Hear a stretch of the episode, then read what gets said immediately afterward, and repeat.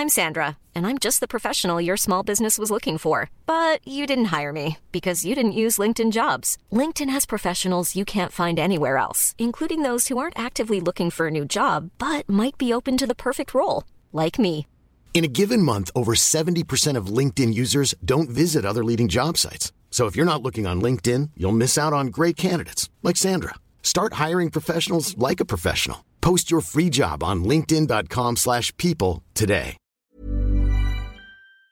Ces derniers jours, les stocks d'armes des pays européens et des Américains se vident jusqu'à un niveau critique avec la guerre en Ukraine. On va donc voir ensemble en quoi c'est un problème. Salut, c'est Hugo, j'espère que vous allez bien. On est parti ensemble pour une nouvelle plongée dans l'actualité en une dizaine de minutes. Au passage, je ne suis pas au bureau euh, aujourd'hui, donc je serai exceptionnellement euh, sans ma tête aujourd'hui. Enfin, je serai avec euh, ma tête, mais pas avec ma tête visible à l'écran pour les actus du jour aujourd'hui. Alors, ça fait maintenant 9 mois que la Russie a lancé son invasion à grande échelle de l'Ukraine et euh, depuis 9 mois, en fait, les pays occidentaux, que ce soit les pays de l'Union européenne ou encore euh, les États-Unis, livrent massivement des armes à l'Ukraine pour euh, l'aider à se défendre. On verra dans une autre vidéo des actus du jour dans quelques jours pourquoi un tel engagement de la part de ces pays. Mais aujourd'hui donc, on va se poser une autre question. En quoi consistent ces livraisons d'armes et pourquoi est-ce qu'il y a des questions qui se posent aujourd'hui sur les stocks restants? Alors sans surprise, en tant que première puissance militaire mondiale, aujourd'hui les États-Unis sont le pays qui envoie le plus d'armes et d'équipements militaires à l'Ukraine. Ils assurent en fait à eux seuls aujourd'hui les deux tiers de l'aide militaire pour euh, l'Ukraine. Ils ont déjà acté jusqu'à présent l'envoi de l'équivalent de 40 milliards de dollars euh, d'armement et euh, l'ajout de 20 milliards supplémentaires est actuellement discuté. Le ministère de la Défense américain affirme par exemple avoir livré plus d'un million d'obus à l'Ukraine depuis le 24 février, ainsi que plus de 50 000 missiles anti-chars. Et là d'ailleurs, je vous parle de matériel militaire, mais en matière de renseignement aussi, le soutien est assez massif. Un exemple marquant que je peux vous donner, en fait, avant le début de l'invasion le 24 février 2022, eh bien la CIA avait informé euh, le président ukrainien Zelensky que les Russes allaient tenter de prendre la capitale de l'Ukraine par un aéroport euh, proche de Kiev. C'est forcément donc une information très importante qui avait été euh, communiquée au gouvernement ukrainien avant le 24 février. Et d'ailleurs, Zelensky l'a confirmé dans une interview au Washington Post cet été. Bref, pour résumer, les États-Unis aident massivement, mais ce ne sont pas les seuls. La France aussi est engagée via des livraisons assez importantes de matériel militaire. Et du coup, tous ces pays-là, une quarantaine en fait de pays dans le monde, prélèvent aussi dans leur propre stock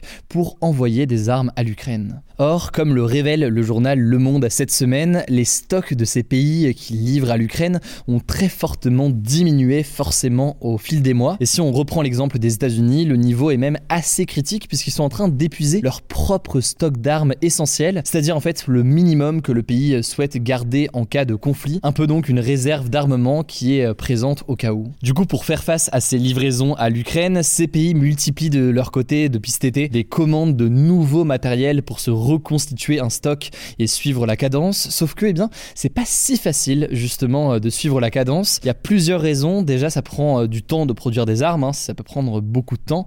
Et puis, euh, par ailleurs, depuis la fin de la guerre froide et la chute de l'Union soviétique, eh bien, les pays occidentaux n'ont pas été confrontés à des conflits qui nécessitaient autant d'armes. Certes, ils ont pu être engagés dans des guerres importantes, que ce soit en Irak, en Afghanistan ou encore en Syrie, mais en termes de livraison d'armes ou autre, c'était pas aussi massif. Résultat, eh bien, on était dans un contexte avant la guerre en Ukraine où, euh, depuis des années, les dirigeants politiques des pays occidentaux ont préféré réduire leurs dépenses militaires, entraînant donc une baisse de la production. Et selon euh, pas mal de spécialistes, il faudra 4 ans à l'armée américaine pour renflouer les réserves de certaines de ces armes au rythme de production actuel. Alors, une fois qu'on a dit ça, quelles peuvent être les conséquences? Et là, il faut quand même être vigilant et faire preuve de nuance euh, sur le sujet. En fait, la principale question, c'est de savoir si les alliés de l'Ukraine vont pouvoir maintenir le rythme de leur livraison d'armes dans les prochaines semaines et dans euh, les prochains mois. En effet, c'est des livraisons qui sont assez essentielles pour euh, l'Ukraine aujourd'hui pour leur permettre de résister aux troupes russes. Et si ce n'est pas le cas, eh bien la Russie pourrait prendre un avantage important progressivement dans le conflit. C'est donc forcément une question importante dans le cas de l'Ukraine, hein, c'est assez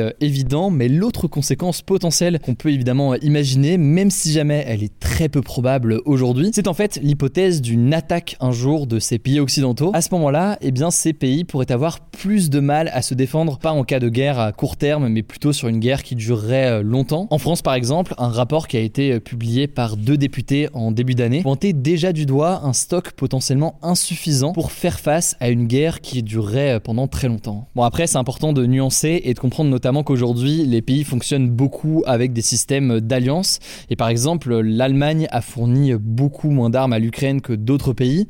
Donc, pour dire les choses, si jamais la France, par exemple, était attaquée, eh bien, elle pourrait potentiellement, en théorie, compter sur le soutien de certains de ses alliés, dont euh, les stocks sont euh, davantage remplis. Bref, c'est aussi important de noter qu'on parle là de diminution des stocks, mais pas d'une pénurie euh, d'armes non plus. Et d'ailleurs, toutes les munitions ne sont pas du tout au même niveau d'alerte. Par exemple, aux États-Unis, si on prend l'exemple des cartouches de petit calibre destinées aux armes à feu, eh bien, les Américains en ont fourni jusqu'ici près de 84 millions à l'Ukraine et l'industrie américaine estime être capable d'en produire plus de 8 milliards par an. Autrement dit, la guerre en Ukraine pose aucun souci sur ce type d'armes, par exemple. En tout cas, on voit à quel point c'est une guerre qui peut se jouer sur la durée. Les Russes peuvent aussi compter sur certains de leurs alliés comme l'Iran pour la fourniture de nouvelles armes, notamment de drones. On a eu l'occasion euh, d'en parler euh, ces derniers jours. Ça pose d'ailleurs une autre question, hein, je le disais euh, à l'instant, mais pourquoi est-ce que les pays occidentaux eh décident de venir en aide à l'Ukraine? De la même façon, pourquoi est-ce que certains pays comme l'Iran décident de venir en aide à la Russie? C'est une grande question qu'on prendra le temps d'analyser davantage dans les prochains jours. Ça me semble assez essentiel. En tout cas, je vous mets des liens directement en description pour en savoir plus et je laisse la parole à Paul pour le reste des actualités. Merci Hugo. Hello à tous. Première info, l'Assemblée nationale a voté aujourd'hui pour que le droit à l'avortement soit inscrit dans la Constitution, donc la loi suprême de notre pays. C'est une mesure qui était portée par le parti de gauche La France Insoumise et soutenue aussi par le parti d'Emmanuel Macron. Alors vous allez me dire, l'interruption volontaire de grossesse, l'IVG, c'est comme ça qu'on appelle aussi l'avortement, c'était déjà légal en France. Oui, mais là, en l'inscrivant dans la Constitution, le but, c'est qu'aucune loi ne puisse jamais remettre en cause cette loi, comme en fait ça a été le cas récemment aux États-Unis. De nombreuses personnalités politiques ont du coup salué ce vote de l'Assemblée comme un vote historique. Mais alors attention, le texte n'est pas adopté définitivement. Il doit maintenant être adopté par le Sénat. Mais ça, selon plusieurs experts, c'est pas du tout acquis parce que le Sénat est plus à droite que l'Assemblée et donc traditionnellement plus conservateur sur les sujets de société comme celui-ci. On vous tiendra au courant du coup de ce qui est décidé. Deuxième info, c'est du nouveau dans l'affaire autour du député de la France Insoumise, Adrien Quatennens. Je sais pas si vous vous souvenez, en fait, depuis plusieurs semaines, il s'est mis en retrait de la vie politique après des accusations de violence venant de sa femme, Cécile Quatennens. Et en fait, hier, Cécile Quatennens a donné une nouvelle interview à l'agence France Presse. Elle a encore renforcé ses accusations. Elle dit qu'elle subit depuis des années, je cite, ses colères, ses crises et des violences physiques et morales. Ses propos tranchent donc encore plus fortement avec ceux d'Adrien Quatennens, qui de son côté a reconnu seulement une gifle, et ils mettent le parti La France Insoumise de Jean-Luc Mélenchon dans une position très inconfortable, parce que la France Insoumise est très engagée sur les questions de féminisme, et aujourd'hui plusieurs élus, notamment écologistes et socialistes, donc des membres de la NUPES, eh bien demandent la démission d'Adrien Comme député. De son côté, la France Insoumise a expliqué que tant que la justice ne rendrait pas sa décision dans l'enquête qu'elle a ouverte, eh bien Adrien Quatennens ne participerait pas aux activités du groupe à l'Assemblée. Troisième info, ça se passe au Brésil. On vous parlait hier d'un recours du président brésilien Jair Bolsonaro pour tenter de faire annuler sa défaite à l'élection présidentielle d'octobre face à Lula. Eh bien, il a été rejeté par la justice. Concrètement, Bolsonaro voulait faire annuler tous les votes issus des urnes électroniques, mais le tribunal électoral estime que cette réclamation était, je cite, de mauvaise foi et il demande au contraire qu'une amende de 4,2 millions de dollars soit infligée au parti de Bolsonaro en raison des violences et des manifestations qui ont eu lieu pendant plusieurs jours après les résultats de l'élection. Quatrième actu, après avoir reçu plus de 22 000 candidatures, dont 7 000 candidatures françaises, eh bien l'agence spatiale européenne a dévoilé mercredi soir sa nouvelle promotion d'astronaute, une promotion qui succède à celle de 2009, qui était elle la promotion du français Thomas Pesquet. Et comme prévu, eh bien dans cette promotion, l'ESA a favorisé le recrutement de davantage de femmes astronautes. La moitié des nouveaux astronautes sont des femmes, alors que le métier était jusqu'ici très Il faut noter aussi que l'ESA a sélectionné pour la première fois ce qu'elle appelle un parastronaute, un astronaute atteint d'un handicap physique. Il s'agit du britannique John McFall. Et enfin, Cocorico, je vous le disais, il y avait 7000 candidatures françaises sur les 22 000, c'est beaucoup. Et bien parmi les 17 astronautes sélectionnés, il y a deux Français, Arnaud Prost en tant qu'astronaute de réserve, mais surtout Sophie Adenau, qui fait partie des 5 astronautes qui ont été recrutés comme titulaires, donc au même titre que Thomas Pesquet.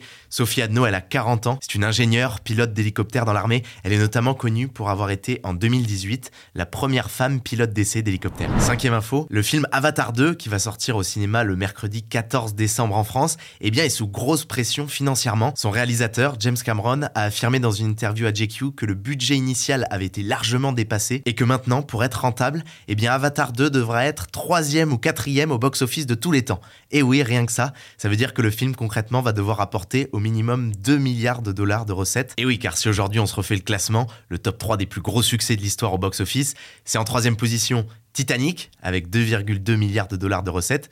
Puis en deuxième position, Avengers Endgame, qui avait fait 2,7 milliards de dollars de recettes en 2019. Et en première position, est-ce que vous l'avez? Eh bien oui, c'est Avatar 1, sorti en 2009 et qui avait fait à l'époque 2,9 milliards de dollars de recettes. Allez, dernière info pour la route. La semaine dernière, je sais pas si vous vous souvenez, je vous parlais d'un village entier mis en vente en Espagne. Eh bien, on a trouvé une annonce encore plus inhabituelle. Ça se passe en Indonésie. C'est un archipel de 100 îles paradisiaques et désertes qui est en vente. L'archipel s'appelle la réserve de Widi. Il va être mis aux enchères début décembre. Alors, il y a une condition, c'est que l'acheteur devra s'engager à mettre en place un tourisme durable pour préserver la biodiversité exceptionnelle de cet endroit. il ne pourra développer que 17 des 100 îles. Ceci dit, il faut noter que l'accès à cet archipel ne se fera a priori qu'en jet privé ou en petits avions. Il est à 2h30 de Bali, donc comme modèle de tourisme durable, on peut dire qu'on aura vu mieux. Voilà, c'est la fin de ce résumé de l'actualité du jour. Évidemment, pensez à vous abonner pour ne pas rater le suivant, quelle que soit d'ailleurs l'application que vous utilisez pour m'écouter. Rendez-vous aussi sur YouTube ou encore sur Instagram pour d'autres contenus d'actualité exclusifs. Vous le savez, le nom des comptes, c'est Hugo Décrypte. Écoutez, je crois que j'ai tout dit. Prenez soin de vous et on se dit à très vite.